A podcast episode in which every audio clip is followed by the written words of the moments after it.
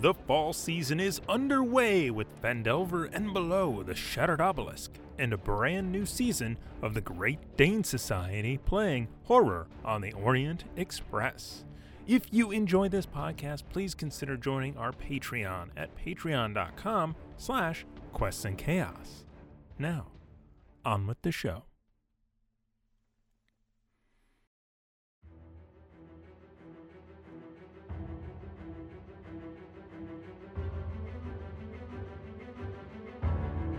Good evening, my friends, and welcome once again to Natural One and the world of Rasmore. Tonight's story, however, begins in another world, a familiar world, the world of Faerun. We open the scene in Waterdeep, in the North Ward, in a rather irregular tavern, known for their bartending ghost, their great stout, and their signature dish, massaged octopus with cheese. The home of the Foxy Irregulars was bustling with activity this night, making it difficult to convince one five year old Remy Remington, son of the illustrious Remy the Fox, to go to bed. Daddy, I'm not ready for bed. I'm not I'm not. Now, little Remy, you know if you do not go to bed, your mother will see us both keelholed before the end of the night. Now, what can your poor father do to save his hide? A story, Daddy. I won't go to bed without a story. Yeah, Daddy. Come on, tell him a story. Make it a good one. Ruckus, I am trying to put my son to bed, thank you. You will just rile him up more. Well, if your story bores him, someone's got to keep him entertained. Right, Crotch Buddy? It's been a while since we've heard one of your stories, Remy. I'd love to hear one. Uh, I have a million stories I can tell you. No, no. I will tell the story as you can never trust what comes out of Uncle Uzo's mouth. Isn't that right, Remy? Uh, fair play. How about I tell you a story of my time as a pirate?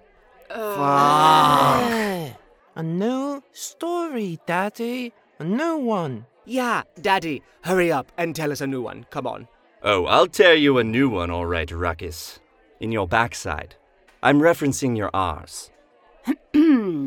Boys. Okay, very well. I shall tell you a story of a far off world called Rasmore, a world shattered in a great event known as the Sundering, which broke it into pieces, ending civilization as they knew it, and forcing the tens of thousands of people that call it home to begin society anew, in a now foreign and hostile environment. The first nation to rise from the ashes vowed to regulate all magic throughout the land, so such an atrocity could never occur again. And thus, the mage nation of Uzlium ascended to power. Oh, so it's going to be a long story, isn't it? Wait, wait, wait, wait. They vowed to regulate all magic? Sounds like a recipe for corruption and oppression. Oh, potential for corruption, of course. But they had the noblest of intentions. So disastrous was the sundering, and so great their fear of a second, this great and powerful nation felt the ends would justify the means. And they governed with an iron fist in the name of safety and security for the entire realm. Oh, yes, this will definitely end well. I suppose I can see where they're coming from after such an event, but regulating magic so strictly is incredibly short sighted. It's just going to spill through. Well, if you do set up rules, people will inevitably break them. Still, it would be great if I could control all magic. Yep, no room for corruption at all. Totally won't go mad with power. Not over here. Mm-mm. All right, well, first, that's absolute rubbish. And second of all, what if you aren't the one controlling the magic? What happens then? You don't know me. I know you quite well. Thank you very much. I don't think much. I know you I- either. You speak Elven, and I did not know that until. Look, literally every one of us can do magic. Do we want to be regulated? No. I have been meaning to tell you that, and a lot of other Ex- secrets excuse me. keeping. Excuse me. Can we please get back to the story? This is for my son, after all. Yeah. Stop interrupting and talking over each other so I can actually hear the story. Our story takes place a little over 1,000 years after the Sundering. And as all good stories do, it begins on a ship. Yay, ships! in the port city of Ostrin, located in the Emerald Bay of the Lithanian Empire, a ship known as the Angel's Valor departs and makes their way out to the Sanguine Ocean. Their destination is the port city of Ismail on the western continent of Austrian. Aboard this royal merchant ship, captained by Lila Thorell, we meet our unlikely heroes, each traveling to Ismail for reasons of their own. A dragonborn paladin named Mayhem, who is a devout follower of the god of peace and reason, Rao. He avoids combat whenever possible, and when pushed, prefers non lethal methods of violence. Non lethal? Non lethal? Okay, so what? He, he talks his opponents to death? He sounds so boring. Oh my god. I bet he sounds just like this. Oh, I'm Mayhem, and I don't kill things. I, I like peace and reason.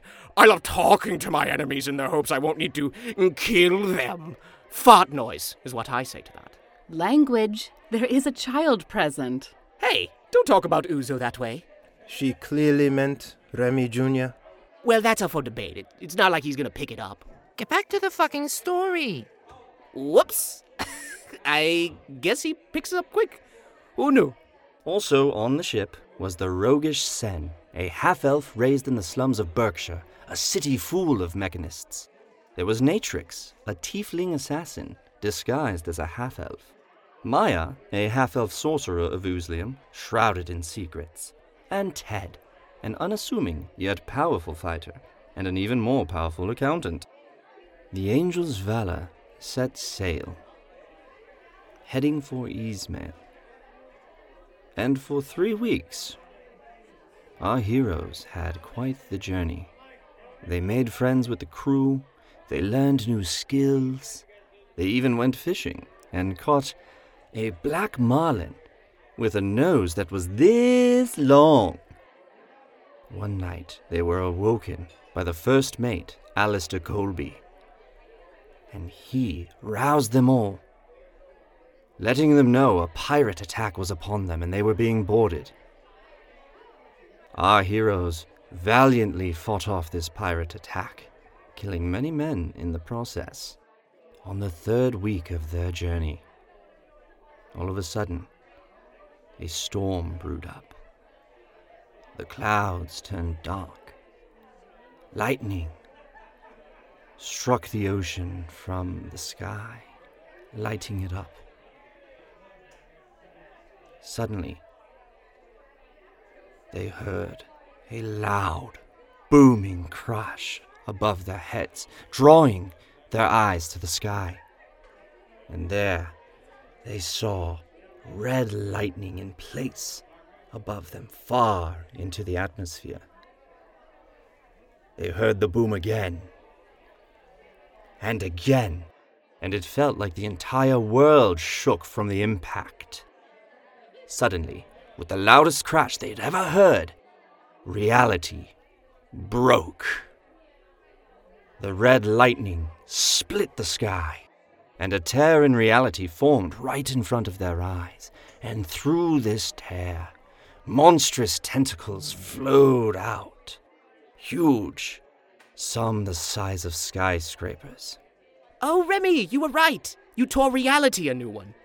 Suddenly, a gargantuan entity emerged through this tear in reality. And when it did, all those aboard the Angel's Valor heard a powerful scream in their heads. And they fell to the ground, to the deck of the ship, clutching their heads. And then they saw a vision. Memories that were not theirs. Places they've never been. Other worlds that they have never seen. They saw a great spire reaching up into the sky. They saw the remnants of the old world. Attached to the spire, they saw dragons nailed to it, chained to it, cut ritualistically on their bellies. Power and magic and life force being siphoned from them, all being drawn to a point at the very top of this tower.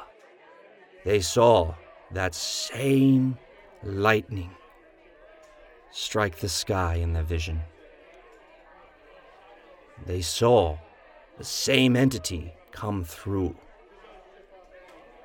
they witnessed the heroes of old flying up to the tear in reality and entering it.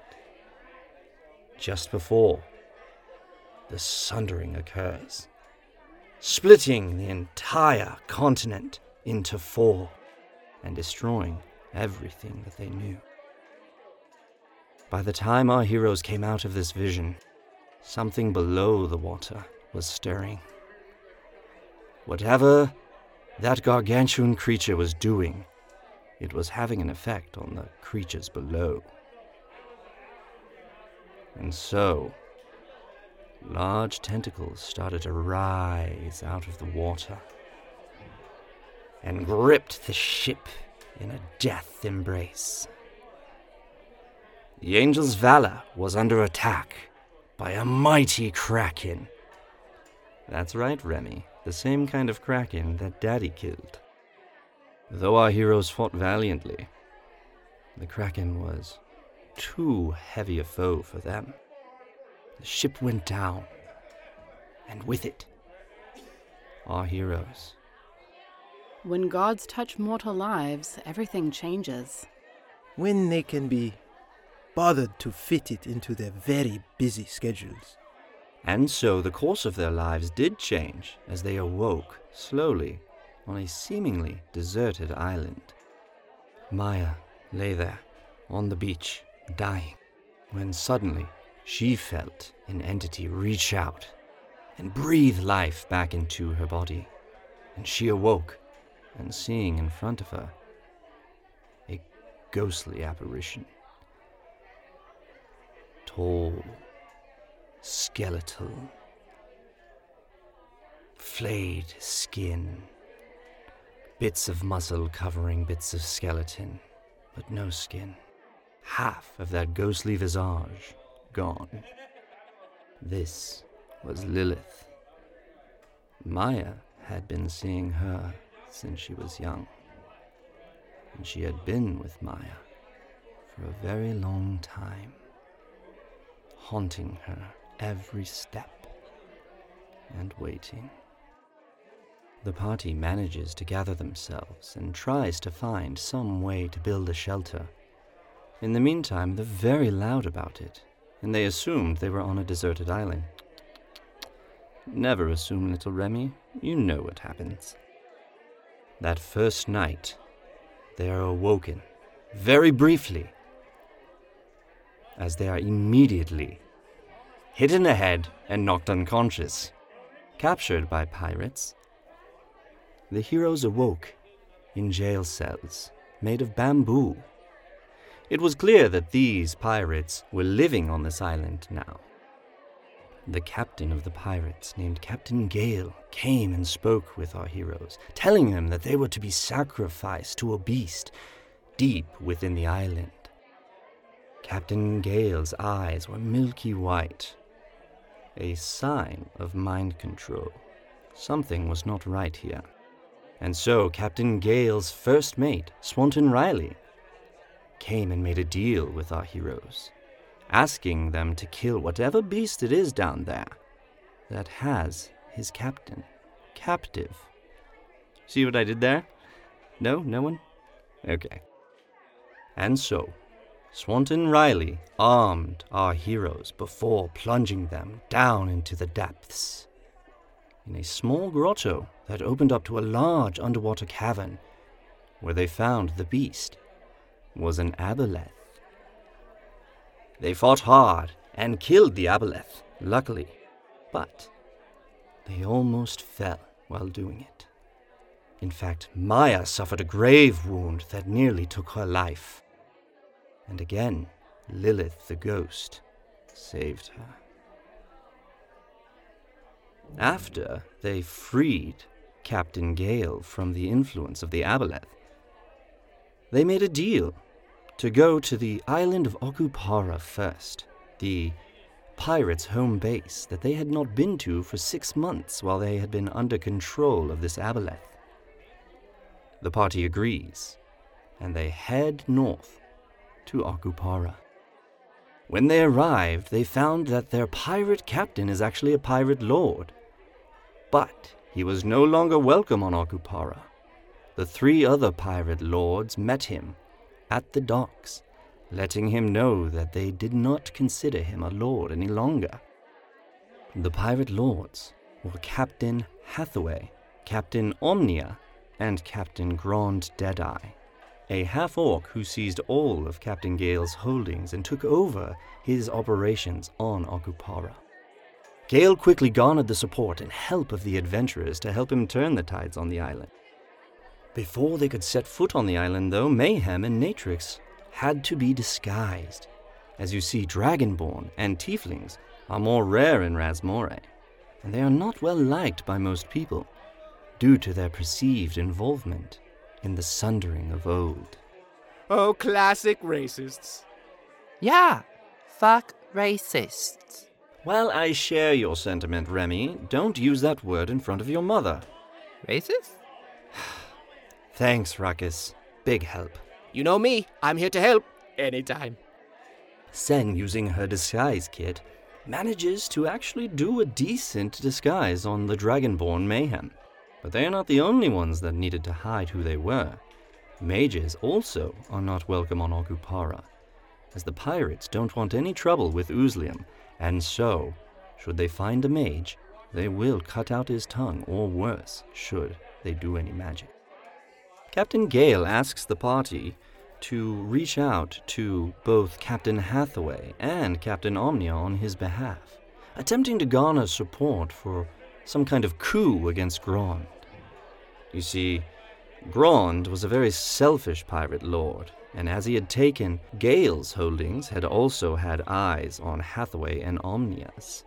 Captain Gale thought that he could use this to his advantage, to get both pirate lords on his side, but would need the party's help. And so the heroes agreed, and made their way onto the island, up to the inn called the Admiral's Quarters. Once inside, they met a drunken pirate at the bar named David, who was a half elf, and as it turned out, was the brother of Alistair Colby, who had died on the Angel's Valor when the Kraken attacked. This pirate, having drank quite a bit, offers to show the party around. He gives them a general tour of the island. After the tour, the party was particularly intrigued by the brothel and decided to go pay it a visit. Mayhem the Dragonborn found at that brothel another Dragonborn who had been enslaved by Hathaway and was now his prized whore. Mayhem, however, spoke with this Dragonborn named Onra, developed a bond, and yes, he paid his money, and both of them. Remy, uh, is this really an appropriate story for a child? Perhaps you're right, Uzo. Maybe this is not the time for that. Mock that one down in the history books. He admitted you are right, Uzo. It does happen from time to time. If you're going to want to hear that part, Remy, you are just going to have to watch the episodes. Episodes? After that, they sought an audience with Hathaway, who, as they found out, was not exactly the most moral person there was, being a pirate and all. Oh, I assure you, there are good pirates, little Remy, like me. But there are also some bad ones. And Hathaway? He was the latter of the two.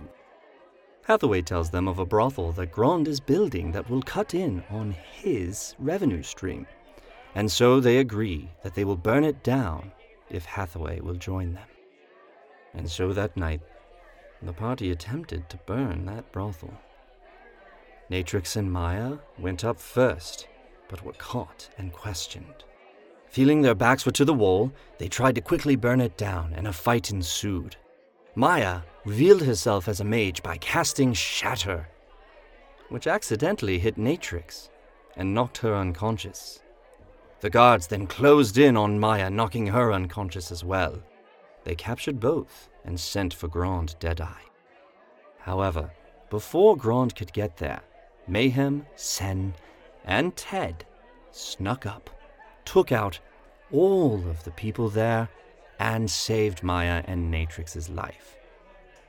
However, one person had gotten away, and he told Grand everything.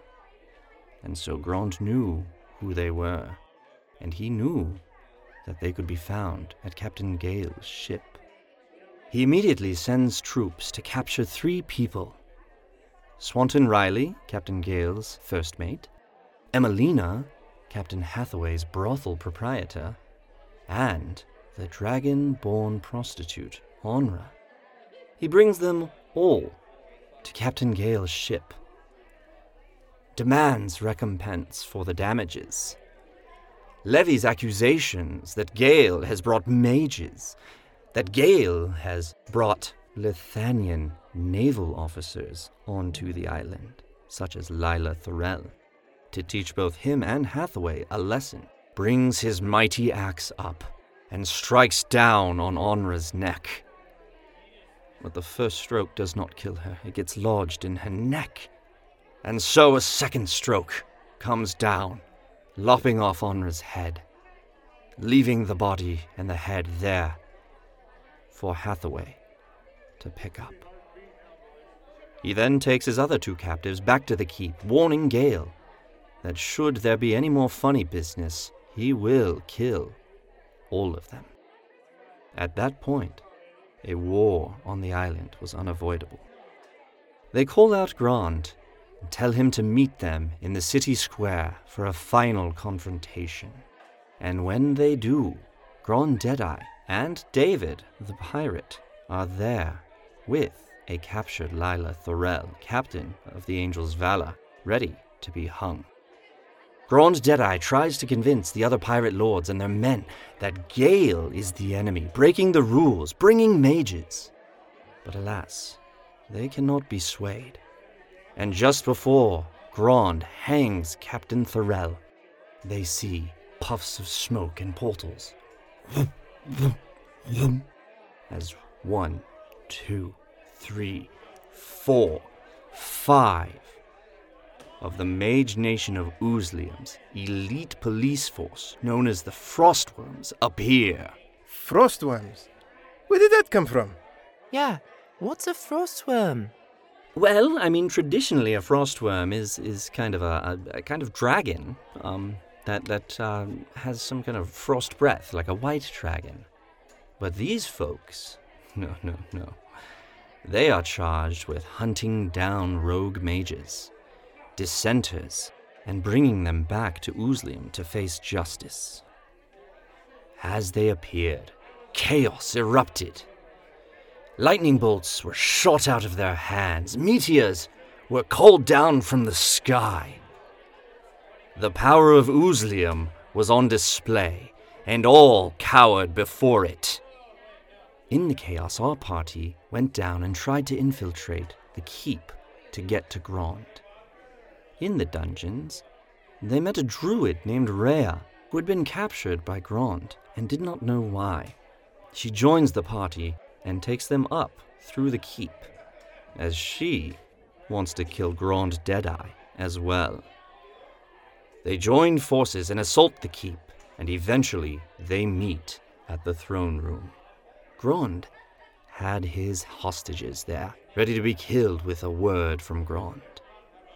Maya disguises herself as a god using magic and escorts Rhea into the room. Rhea is set next to the other hostages. And when the time is right, the rest of the party enters the room and a fight ensues with Grand. He orders the hostages to be killed.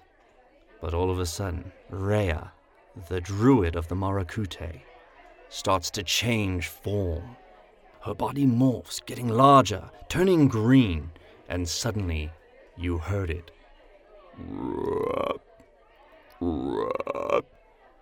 The deep, terrifying ribbit of a giant toad. The party fights Grand, and the giant toad helps defend the hostages. Grand taunts Mayhem, as he is a dragonborn, and tells him that Onra was his absolute favorite whore. Mayhem, feeling that rage, letting it fuel him, lets loose his sword, and it strikes home, landing the final blow on Grand Deadeye, nearly decapitating him then and there. Grand falls dead to the ground. they finish taking his head, and they throw it down to the fighting below them, calling out, telling the pirates of Grand that he had died and demanding they lay down their arms, which is exactly what they did. In the aftermath, Swanton Riley, Captain Gale's first mate, is promoted to Pirate Lord and takes over Grand Deadeye's holdings and responsibilities on the island.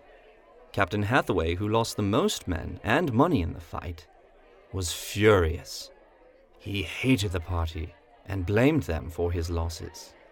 As such, he demanded they be banished from Okupara, never to return, and if he did see them, he would kill them. The pirate David reveals to them that he is a member of the Karambit, which is a criminal underground organization of Lithania, to which both David and Natrix belong, and he is there to help the party return to Lithania. In fact, he had been sent there by Lithania to retrieve them when they heard of the Angel's Valor sinking. Sen, by this time, had revealed that she is also a mage to her party. A roguish mage, if you will. My kind of mage. In the night, to make Mayhem feel better about the death of Onra, Sen steals Maya's bag of holding, goes down to the brig where Onra's body is being kept, and, with Natrix's help, makes an ice saw and chops the body up into little pieces putting it into the bag of holding, taking it over to a clearing, and burying it there. Wait, wait, Remy. So these characters are the heroes you chose for your tale? Look, Uzo, it's about moral ambiguity, really, so it's up to you to decide how heroic they are. I never want to hear any criticisms of the stories I tell at the Academy again. It would help if you'd label them as fiction. And then what happens? Well, Remy, they made a deal with Captain Gale to return to Ostrin via a Lithanian ship that they will meet mid transit, as a pirate ship is not welcome at any Lithanian port. And so it was. Captain Gale took the party to a ship in transit known as the Tempest's Wind, and from there they sailed for Ostrin, the same port from whence they came.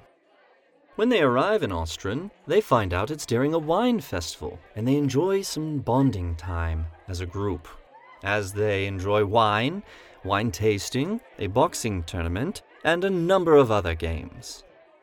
And believe it or not, Rhea wins that boxing tournament. That's right, the unassuming Druid won the boxing contest. Never underestimate a Druid, young Remy. After having some fun, the party gets a room at a very strange inn and goes through a debriefing there with the head of the Karambit, Spy Master Grimbold. Spymaster Grimbold is attempting to vet the party, for they have been summoned by the Imperial Council of Lithania, who wants to know what happened on that ship and to explain the events on Okupara. And so the party secures a ride from a carriage driver named Reginald. And so they head north out of the city of Ostrin, located in the country of Arkadash in the Lithanian Empire. In their travels north, they encounter a large band of Arkadashi dragoons mopping up goblins that had attacked them on the road. The party decides to go after the remaining goblins in the nearby mountains, and a fight ensues after Mayhem attempts to speak and reason with the goblins. Ha! Fucking idiot! Serves him right. Peace and reason never helped me. Yeah, the fucking idiot. Can you please stop teaching the child how to swear? Yeah, Ruckus, that's my job. In the aftermath of the fight, they find two goblins that had been kicked out of the colony and were willing to speak with the heroes. The party learns that the Lithanian government is taking in all wild races and trying to integrate them into their society. So they offer this to Garb and Blag Malag, otherwise known as the Brothers Malag. Gab and Blag Malarg, those are the names? Remy, it doesn't even sound like you are trying. Have you completely given up? No, I haven't given up. Come on, Garb and Blag Malag, it rhymes. They're, they're goblins, you know, it, make, it makes sense. It, it, it makes sense. Shut up. It makes sense. With the brothers Malag in tow, the party heads north yet again, and after some adventures on the road, they soon find themselves in the Lithanian city Karama, a major city on the Lithanian trade highway.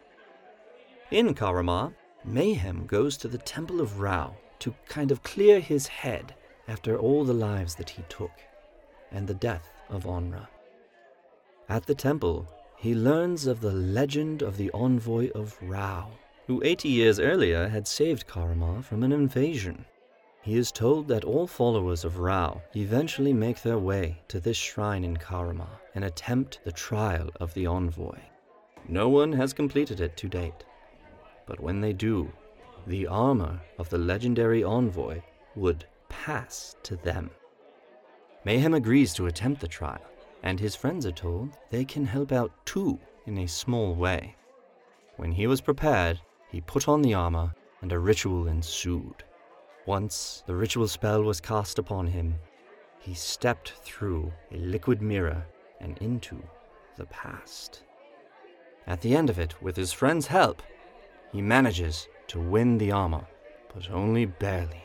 He learns that his friends are his strength, and that he can only trust peace and reason so long as the other party respects it as well. But when the time comes, he has to handle a bully the only way that they understand. In Karama, Sen also goes to the Uzlium embassy, where she was looking for more spells. She lies to the frostworms that find her there. They start following her through the city. Sen notices it and starts to run away. What Sen hadn't told the party is that she was on the run from Uzlium, which was a very dangerous thing to do. Not only did it endanger Sen, but it also endangered the party. Luckily, through an intense chase, Sen was able to evade her captors. Sen went back, got David, the only spy that she knew, told him of her troubles, and David agreed to help. He said that he would take care of it, and that Sen could not question his methods. He stays up all night. The next morning, there is commotion. A dead body is found that looks like Sen and has an Uzlium brand to match. They brand their mages like cattle. Oh, yes, they do. And for the same reason, too to keep track of them. My sympathy for their methods decreases every time I hear about them. Well, hold on now. At least they have a reason. Sen sees the body and realizes what David has done in faking her death. David had this person killed, faked Sen's brand on the dead body so that they could escape, and told no one. The party tries to leave Karama but is stalled at the north gate for an hour, where they were seen by many people and guards. A new frostworm had showed up in Karama to investigate this death of Sen. Sen learns his name was Ilvisar Veneros, and he was missing a hand. And what Mayhem didn't understand is that Dragonborn are highly recognizable. The party, however, are able to evade the frostworms for the time being, and they leave Karama, heading north, and they camp for the night. In the middle of the night, they are attacked, and during the attack, the frostworms catch up to them. A great wall of fire is created, cutting Sen off from the rest of the party, and out from the darkness steps Ilvisar Veneros. He corners Sen. Sen, back against the wall of fire, feels she has no choice, turns around and attempts to run through it, burning herself alive and crumbling down into a heap on the ground. The frostworms collect her body and quit the field. The party is distraught over the loss of Sen. They spend the next few days heading north in an attempt to find her. In their travels north, the next stop is the village of Litha. They find the village of Litha is overrun by monstrous metal bulls known as gorgons that can turn you to stone if they breathe on you. Um, th- these these Gorkins, Daddy, they sound scary. Don't worry, team. I've got this one. When a boy Gorgon loves an unwilling cow, what they do is. Uh, Isn't the point to get him to sleep? Correct you are, Uzo. We can skip that part, Ruckus. Don't need Winifred killing me over it, yes? In Litha, they meet a human monk and his Goliath monk friend, Aukon, that hunts free mages, and they join with them in hopes of killing the Gorgons. They track the Gorgons to a meadow in the nearby forest. they sneak up on them and ambush the Gorgons. The party fights the Gorgons fiercely, and though they are victorious, Ted, the lovable fighter, like many of the townspeople here, was turned to stone. The party is distraught, not knowing what to do next with Ted. They carry his body gingerly back. They also take the Gorgons' heads back and turn them in for a reward before heading north and west towards Huria, the next stop. Rhea, the druid of the Marakute, manages to commune with nature to find Sen, and Maya's boss, Neritos of the Talons, reveals to Maya that Sen is being kept in Huria, being held at the Uzlium embassy. Armed with this knowledge, the party heads directly to Huria, and when they arrive, they find many missing persons posters all over the walls and houses of the city, mostly missing children, including the son of the city's alderman. They make their way to the embassy, and as Mayhem is now the envoy of Rao, he uses his persuasion to help convince the embassy to allow them in. They agree as he is an honorable follower of Rao. And down they go into the basement. But when they get there, they see a dark hallway before them. Two rooms down and to the left. A light flickering on and off.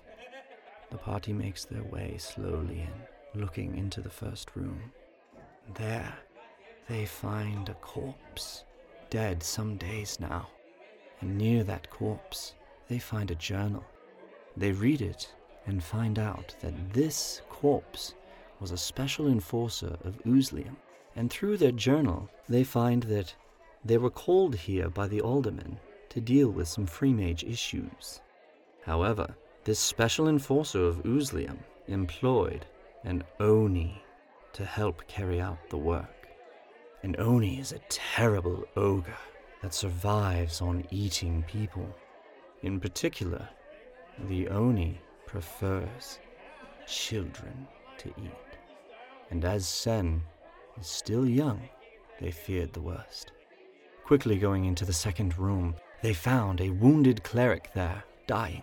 They quickly heal her up, and she tells them that she was there tending to Sen's burn wounds when the Oni, disguised as the special enforcer, came in, gutted her, and took Sen back to its lair in the caves outside the city.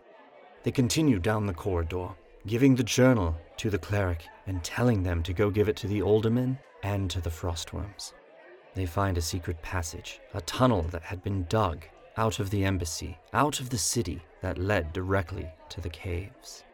And so the party decided to make their way into the Oni's home. They soon find themselves in a maze within those caves, and following certain bloody handprints on the walls, are able to find their way into a main chamber littered with bodies and skeletons of the victims of this Oni. And there they found Sen, tongue removed, unable to speak, broken. They healed her. Sen is able to write into the ground to communicate with them and lets them know that there are more children further in the cave that they need to save. And our heroes decide to go further in yet. Natrix arms Sen with a dagger, ensuring that she can protect herself. And they made their way further in. Suddenly, in a corridor, a pitfall trap opens up beneath them. Maya falls in, and Natrix nearly does as well. At that moment, Sen turns around to Rhea, stabs her in the stomach with the knife. And as Rhea looks at Sen, her face briefly turns into that of the Onis and disappears. The party collected itself and tried to go further in. They find Sen in the final chamber, with many dead and eaten bodies strewn all around. See, no, stop. This story is way too scary for little Remy. Shush, shush, shush. Don't worry, Uzo. Little Remy is already fast asleep. So, we can end the story there. Tut, tut, tut. I was promised a story, and I deserve to hear the end of it. Now, dance, Remy, dance! Very well, Ruckus, I will continue. They gather with Sen, and the Oni attacks them. Rhea turns into a giant constrictor snake, grabbing the Oni and smashing it to the ground for the rest of the party to finish off. It is a hard battle, but eventually the Oni falls. And just as it does, they hear the footsteps and voices of the frostworms coming down the hall. Rhea puts her snake body up to the entrance so that they cannot pass through. Seeing this as a challenge, Ilvisar and his frostworms cast five lightning bolts through her snake body. She nearly dies there on the spot. She reverts back to her half elf form, and Ilvisar tells the party that Sen is going back to Uzlium. But just then the city alderman came forth, crying and screaming at the frostworms. You see, it was the Mage Nation's fault that all these children died, and among the dead, the party found the alderman's son, Paicha, dead. The alderman flies into a rage, tells the frostworms that they will not have Sen, and in fact they will pay for this. He writes a letter remanding Sen into the custody of Lithania, telling the frostworms that the only way that they can appeal it is at the highest court of Lithania, the court of the Imperial Council. The party, now with the frostworms as their escort, head north to Lithania City, where Sen will face trial, and Ilvisar will attempt to get his justice. That's where this chapter of our story ends. Sen and the party on the way to see if Uzlium will take her away forever. I know you're not sleeping, Uzo. Well, in his defense, it has been a three hour bedtime story. The story wasn't that boring. Plus, there is more to come next time. Andraste, what do you think? Don't you want to hear more of the story? I do want to see where the story goes from here. There seems to be a lot of big things happening behind the scenes that the adventurers don't yet know about. And Ruckus, how about you? You want to hear more? Oh, I'm very curious at what happens next.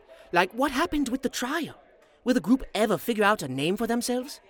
Will Mayhem ever get laid again?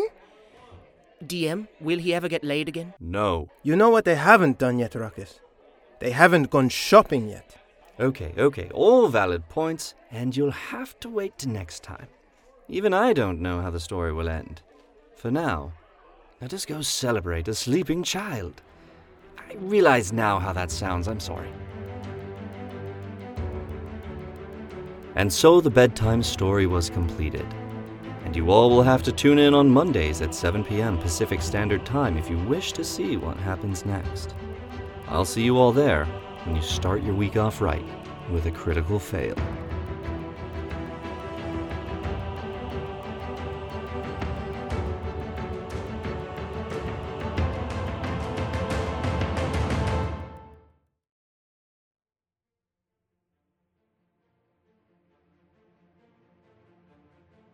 Thank you for listening to the Quests and Chaos Podcast Network. This podcast is supported by our patrons, starting with our inspiring leaders, Duke Fleeg and Tamago Tora. Nothing is more important than middle management. Here is our inspiration middle management Lady Bedivere, Ben Slislawski, Cheesecake Fries, Slithy Tove, Erebus, Anonymous Wizard, Jen W., and Seth Jones. Our inspired patrons include Adam, Andreas, Jeremy, Jay Matthews, Red Dead Coquette, Reoccurring Dream, Killian, Lee, Robbie, the Baroness, and the Apollyon. Of course, we also have some amazing guild members that help keep us going. If you would like to support us as well, please consider joining at patreon.com slash quests and chaos.